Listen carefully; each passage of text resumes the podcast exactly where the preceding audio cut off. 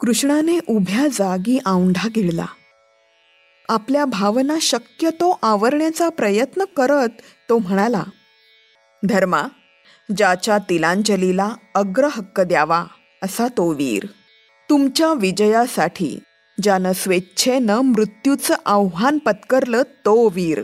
तुम्ही ज्याला शत्रू मानत होता पण तुमचा ऋणानुबंध ज्याला सदैव ज्ञात होता असा तो एकच वीर आहे.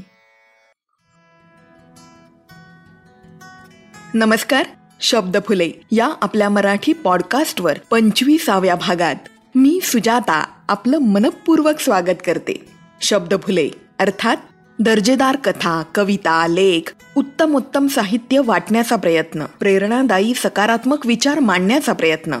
मित्रांनो एक दोन तीन चार एपिसोड्स करता करता पंचवीस एपिसोड्स कधी पूर्ण झाले मला कळलंच नाही. आणि मला सांगायला अत्यंत आनंद होत आहे आतापर्यंत बारा हजार पाचशे लोकांनी शब्दफुलेचे भाग ऐकले आहेत. हे शक्य झालंय केवळ आणि केवळ तुमचं प्रेम आणि पाठिंबा यामुळे. म्हणूनच रसिक श्रोत्यांचं खूप खूप मनापासून आभार. आपली साथ अशीच मिळत राहो ही प्रार्थना. आज पंचवीसावा भाग. एक रौप्य महोत्सवी क्षण. मंडळी मला एक कल्पना सुचली की मराठी पॉडकास्ट बरोबर हिंदी पॉडकास्टही सुरू केला तर आपले छोटे श्रोते आपल्या बालमित्रांसाठीही एक नवीन पॉडकास्ट आणला तर? कशी वाटते कल्पना? तुम्हाला याविषयी काही सूचित करायचं असेल तर मला नक्की संपर्क करा. शब्दफुले यूट्यूब चॅनल इंस्टाग्राम आणि फेसबुक पेजवर तुम्ही कमेंट करू शकता किंवा ईमेल करू शकता. Shabdaphule at the rate Gmail dot com या ईमेलवर स्पेलिंग आहे S H A B D A P H U L E at the rate Gmail dot com मला तुमच्या संदेशाची प्रतीक्षा आहे. मंडळी आज आहे पंचवीसावा भाग. हा माझ्यासाठी खरंच खूप खास आहे. आणि म्हणूनच मी मला आवडणाऱ्या साहित्यातील एक भाग तुम्हाला ऐकवणार आहे. रणजित देसाई लिखित राधेय या कादंबरीतील एक प्रसंग. रणजित देसाईंची सर्वात आवडती कादंबरी राधेय. त्यांनी एकाकी करणं उपेक्षित करणं अवमानित करणं त्याचं वृषालीशी असलेलं नातं कृष्ण आणि दुर्योधनाशी असलेलं नातं हे सगळं इतक्या कमालीच्या संवेदनशीलतेनं शब्दातीत केलंय की कर्णाच्या संपूर्ण जीवनालाच एक शोकांतिकेचं परिमाण लाभतं. मित्रांनो खरं तर राधेयचा कर्ण महाभारतात शोधायची गरज नाही कारण तो आपल्या प्रत्येकाच्या मनात दडलेला असतो. यावरूनच या कहाणीची सार्वत्रिकता दिसून येते. कर्णाचं दुःख पोरकेपण त्यातून पार होऊन उंची गाठणारं त्याचं दातृत्व व्यक्तित्व याचं एक भव्य शोकात्म चित्र राधेयमधून आपल्यासमोर उभं राहतं. आयुष्यात चारित्र्य जपता आलं. उदंड स्नेह संपादन करता आला. मित्रच नव्हे तर शत्रूही तृप्त झालेले पाहिले. वैरभाव पत्करला तोही परमेश्वर रूपाशी. यापेक्षा जीवनाचं यश वेगळं ते काय असतं? हेच मनस्वी दर्शन आपल्याला प्रकर्षाने घडतं. अगदी कर्ण जीवित नसतानाही. महायुद्ध संपल्यानंतरच्या ह्या प्रसंगातून. कुरुक्षेत्राची विस्तीर्ण विशाल रणभूमी. उदास उजाड वाटत होती. आकाशी सूर्य तळपत असूनही त्या भूमीचं तेज ओसरलं होतं. ज्या भूमीवर एवढा घनघोर रणसंग्राम झाला त्या भूमीवर वीरांच्या चिता रचल्या जात होत्या. विजयाच्या आकांक्षेनं जन्म मृत्यूचं भय न बाळगता शत्रू रुधिराच्या तहानेनं रणभूमीवर सदैव वावरणारे जीव विजय संपादन करूनही त्याच रणभूमीवर नतमस्तक होऊन धारातीर्थी पडलेल्या आपल्या वीरांचा शोध घेत होते. जय पराजयाचा अर्थ केव्हाच संपला होता? ज्यांच्या चाकांच्या भेदक वेगानं रणभूमीला लक्षावधी चाकोऱ्या पडल्या. त्या भग्न रथांच्या राशी त्या रणांगणावर एकत्रित केल्या जात होत्या. आपल्या गंभीर मंत्रानं अचेतनामध्येही जीव ओतणाऱ्या रणनौबतींना तडे गेले होते. आपल्या दीर्घ नादानं विजयाचा विश्वास देणारे शंख बाणांच्या सड्यांनी आच्छादलेल्या भूमीवर विखुरले होते. आता रणवाद्यांच्या राशीत तेही विसावले गेले. रणांगणावर छाया फिरत होती अतृप्त गिधाडांची. रणांगणाच्या चिंतेनं सदैव अस्वस्थ असणारे पाच पांडव धौम्य संजय विदूर युजुत्सू यांच्यासह सेवकांच्या मदतीनं वीरांचं दहन कार्य पार पाडित होते. एक एक चिता अग्निशिखांमध्ये धडाडू लागली. धरतीवर पुण्य अवतरावं. म्हणून एकेकाळी जी भूमी सुवर्ण नांगराने नांगरली गेली होती त्या कुरुक्षेत्रावर उठलेले धुराचे शेकडो काळेक भिन्न लोट आकाशाला भिडले होते. वीरांच्या दहनाची व्यवस्था लावून सारे खिन्न मनाने गंगेकडे चालू लागले. मध्यानीचा सूर्य पश्चिम क्षितिजाकडे ढळला होता. गंगेचा विशाल निळाशार प्रवाह त्या सूर्यकिरणात तळपत होता. तापल्या वाळूवरून गंगेकडे जाणाऱ्यांना गंगेच्या दर्शनाने ना प्रसन्नता लाभली होती ना पायाखालच्या दाहाची जाणीव होत होती. विजयी पांडव आणि पराजित कौरव. दोघांच्याही जय पराजयांच्या उर्मी दहनभूमीच्या अंगारात जळून गेल्या होत्या. गेल्या जीवांच्या वियोगाने व मागे राहिलेल्यांच्या खंतीनं साऱ्यांची मन पोखरून गेली होती. गंगेच्या वाळवंटावर तात्पुरतं शिबिर उभारलं होतं. नतमस्तक झालेले खिन्न वदनाने आणि मंद पावलांनी गंगेकडे जाणारे वीर दिसताच त्यांच्या वाटेकडे लक्ष देऊन बसलेल्या शिबिरातील राजस्त्रिया आपल्या परिवारासह उठल्या आणि नदीकडे चालू लागल्या. युधिष्ठिर गंगेच्या प्रवाहामध्ये जाऊन गुडघाभर पाण्यात उभा होता. नदीकाठच्या एका कातळावर राजमाता कुंती बसली होती. तिच्या शेजारी द्रौपदी अधोवदन उभी होती. त्या दोघींच्या मागे तटस्थपणे कृष्ण उभा होता. भीम अर्जुन नकुल सहदेव आपल्या स्वकीयांच्या समूहात वाळू किनाऱ्यावर व्यथित मनानं बसले होते. पराक्रमाचा अहंकार नव्हता. प्रतिज्ञांची जाणीव नव्हती. विजयाचा आनंद नव्हता. बाहुबलाचं तेज केव्हाच सरलं होतं? आठवण होती फक्त विजयासाठी रणांगणी बळी गेलेल्या वीरांची. नदीपात्रात उभा असलेला युधिष्ठिर एकेका वीराचं नाव घेऊन तिलांजली देत होता. त्या उच्चारल्या जाणाऱ्या नावाबरोबर आठवणींचे उमाळे येत होते. दाटलेले अश्रू गालांवरून निखळत होते. साऱ्या वीरांना तिलांजली दिली गेली. युधिष्ठिराने मागे न पाहता विचारलं विस्मरणाने कोणी वीर राहिलाय का? सारे एकमेकांकडे पाहत होते. मनात नावं आठवत होते. कोणी राहिल्याचं स्मरत नव्हतं. राजमाता कुंतीच्या मनात त्या शब्दांनी एकच भावनांचा कल्लोळ उसळला. बसल्या जागी तिचं सारं शरीर कापू लागलं. ओठ कोरडे पडले. तिचे शुष्क नेत्र अज्ञात जिव्हाळ्याने भरून आले. कुंतीने आशेने कृष्णाकडे पाहिलं. कृष्ण तसाच एकाग्रपणे गंगेच्या प्रवाहाकडे पाहत होता. त्याच्या नेत्रकडांवर अश्रुगोळा झाले होते. युधिष्ठिर वळणार हे पाहताच सारं बळ एकवटून कुंतीनं हाक मारली. कृष्णा! कृष्णाने कुंतीकडे पाहिलं. कृष्णा तू तरी? कुंतीला पुढे बोलवले नाही. सारे कृष्णाकडे पाहत होते. कृष्णाने उभ्या जागी एक दीर्घ श्वास घेतला. आपलं उत्तरीय सावरलं आणि तो गंगेच्या दिशेने चालू लागला. युधिष्ठिर वळतोय हे ध्यानी येताच कृष्णाने दुरूनच हाक दिली.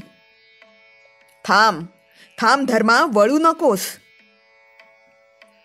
गंगेच्या प्रवाहात उभ्या असलेल्या युधिष्ठिराजवळ जात असता आपलं वस्त्र सावरण्याचंही भान कृष्णाला राहिलं नाही. कृष्ण जवळ जाताच युधिष्ठिरानं विचारलं कृष्णा साऱ्यांना तिलांजली दिल्या गेल्या ना?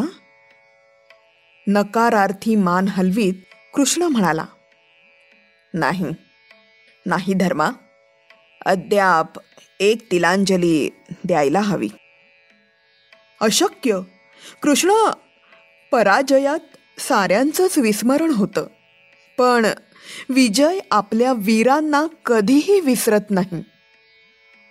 या मिळवलेल्या विजयाची निरर्थकता या तिलांजली प्रसंगाने मला पुरेपूर समजली आहे ते दुःख आणखी वाढवू नकोस.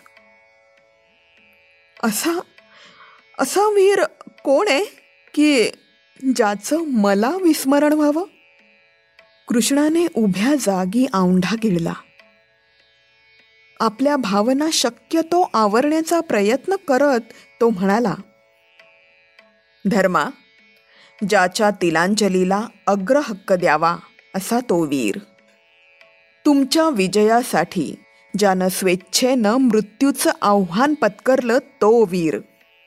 तुम्ही ज्याला शत्रू मानत होता पण तुमचा ऋणानुबंध ज्याला सदैव ज्ञात होता असा तो एकच वीर आहे. कृष्णाच्या बोलण्याने धर्म भयव्याकुळ झाला. तो कष्टाने उद्गारला. पितामह भीष्माचार्य? अशक्य. ते तर उत्तरायणाची वाट पाहत आहेत. त्याखेरीज ते देह ठेवणार नाहीत. उत्तरायणास अद्यापि अवधी आहे. असा अपमृत्यू नाही. युधिष्ठिरा मी पितामहांबद्दल बोलत नाही. मी बोलतोय महारथी कर्णाबद्दल. कर्ण राधेय! युधिष्ठिराचा सारा संताप त्या एका नावाबरोबर उफाळला. तो निश्चयपूर्वक म्हणाला कृष्णा माझ्या शांत स्वभावाला सुद्धा मर्यादा आहेत. माझ्या नीतीचे बंध निश्चित आहेत. ज्याला मी शत्रू मानलं त्याला मी तिलांजली देत नसतो. तो तो तुझा आप्तस्वकीय असला तर?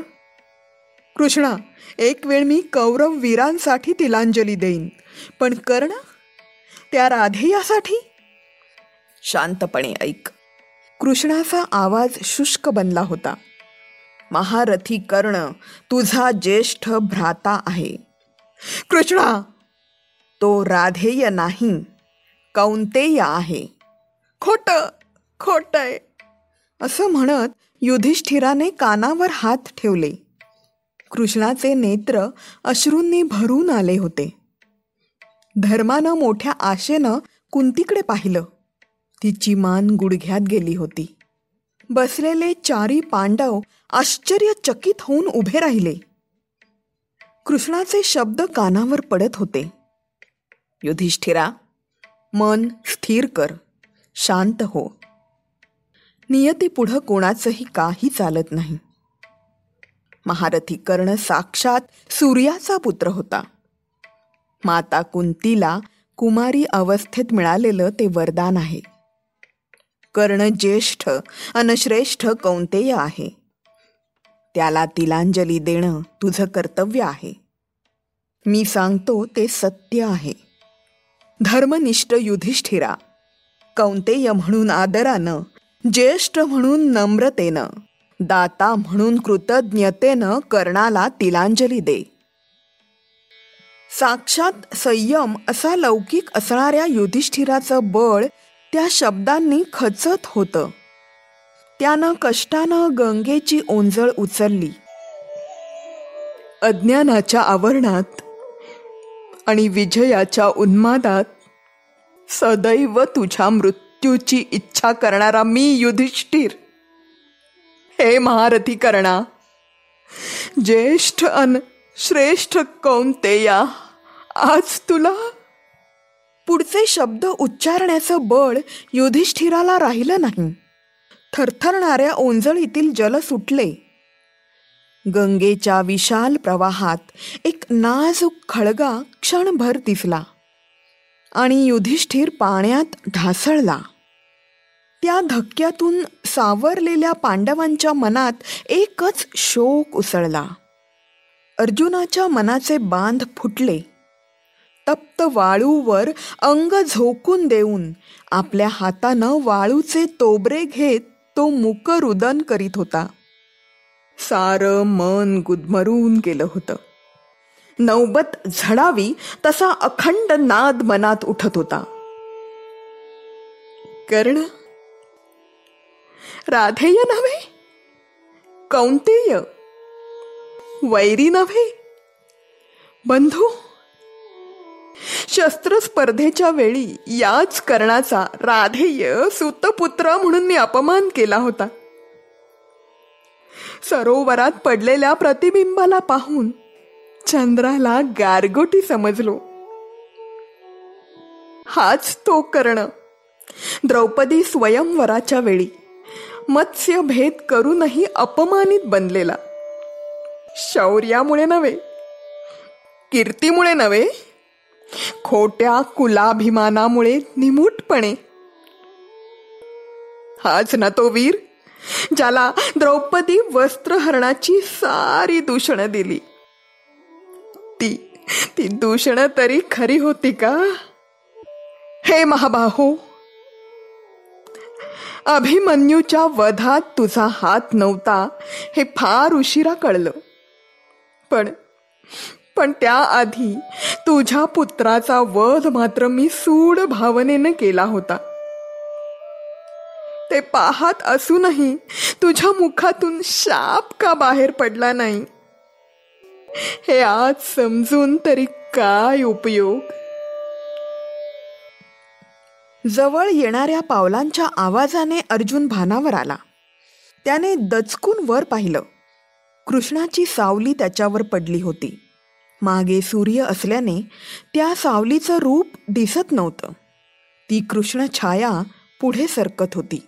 अर्जुन पुन्हा सावध झाला. मूर्तिमंत तिरस्कार त्याच्या चेहऱ्यावर प्रकटला. कृष्ण अधिक जवळ येत आहे. हे ध्यानी येताच पडल्या जागेवरून खुरडत दूर जात तो कष्टाने उठला. मागे सरकत ओरडला. थांब थांब कृष्णा. माझ्या जवळ येऊ नकोस. तुझ्या पापी हातांचा स्पर्श माझ्या शरीराला करू नकोस. अरे कोणी सांगितलं होतं? आम्हाला असलं कलंकित राज्य हवं म्हणून? जन्माला येताच दैवी वनवास घेऊन आलेले आम्ही. असला शापित विजय मिळवण्याऐवजी आयुष्यभर आनंदाने वनवास पत्करला असता. साक्षात अग्नीकडून जे गांडीव धनुष्य हस्तगत केलं ते का मोठ्या भावाच्या वधासाठी? तुला हे नातं माहीत होतं. तुला आमच्या ऋणानुबंधाची जाण होती. तरीही या अक्षम्य पातकाचा धनी बनवलंस.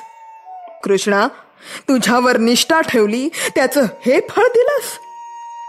तूच असा आमच्या अधोगतीला कारणीभूत होशील असं स्वप्नातही वाटलं नव्हतं. धिक्कार असो धिक्कार असो. अश्रू ढाळणारा दुःखानं संतप्त बनलेला अर्जुन कृष्णाकडे पाठ फिरवून जात होता. कृष्णाकडे न पाहता शोक व्याकुळ पांडव अर्जुनामागून जात होते. कोणाला अडवण्याचं सामर्थ्य कृष्णाच्या ठाई नव्हतं. त्याची दृष्टी कुंती द्रौपदीकडे वळली. द्रौपदी सुन्न होऊन निश्चल उभी होती. ओठ थरथरत होते. आरक्त नेत्रात अश्रू गोळा झाले होते. आपला उजवा तळहात सामोरा धरून ती तो तळहात स्थिर दृष्टीनं निरखित होती. हळूहळू तो तळहात तिच्या कपाळाकडे जाऊ लागला. द्रौपदीचा कुंकवाकडे जाणारा तो हात पाहताच कृष्ण पुढे झाला.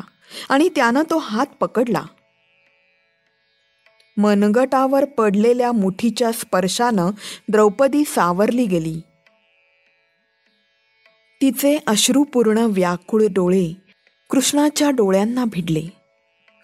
कृष्णा हवं ते हरवणं आपल्या दैवी सदैव लिहिलं आहे का रे?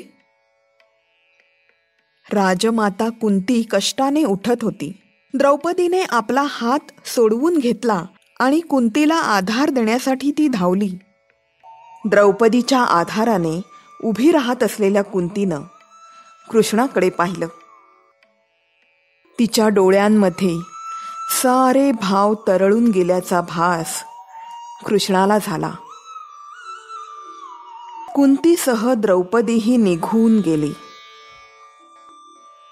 त्या शांत गंगा तटाकी. आता कोणीही उरलं नव्हतं. एकटा कृष्ण त्या कातळावर उभा होता. अस्ताचलाला जाणाऱ्या तिरप्या सूर्यकिरणात गंगेचा प्रवाह पाहत तो उभा होता. एकटा. एकटाच. समाप्त. मित्रांनो कशी वाटली आजची कथा? नक्की कळवा. तुम्हाला जर माझ्या आवाजातील कथा आवडत असतील तर तुम्ही लिहिलेल्या अनुवादित केलेल्या किंवा कोणत्याही कथा ज्या तुम्हाला आवडतात त्या नक्की पाठवा. Shabdaphule at the rate Gmail dot com या ईमेलवर. आणि ऐकत रहा शब्दफुले मराठी पॉडकास्ट बाय सुजाता. त्यासाठी शब्दफुले मराठी पॉडकास्ट सबस्क्राईब करा ॲपल पॉडकास्ट आणि इतर पॉडकास्टच्या साईटवर रेटिंग्स द्या. शब्दफुले यूट्यूब चॅनल सबस्क्राईब करा इंस्टाग्रामवर फॉलो करा आणि हो शेअर करा. तर मित्रांनो शब्द फुले या मराठी पॉडकास्टवर मी सुजाता तुमचा आत्ता निरोप घेते. पुन्हा भेटू लवकरच. Stay blessed stay blessed thank you धन्यवाद.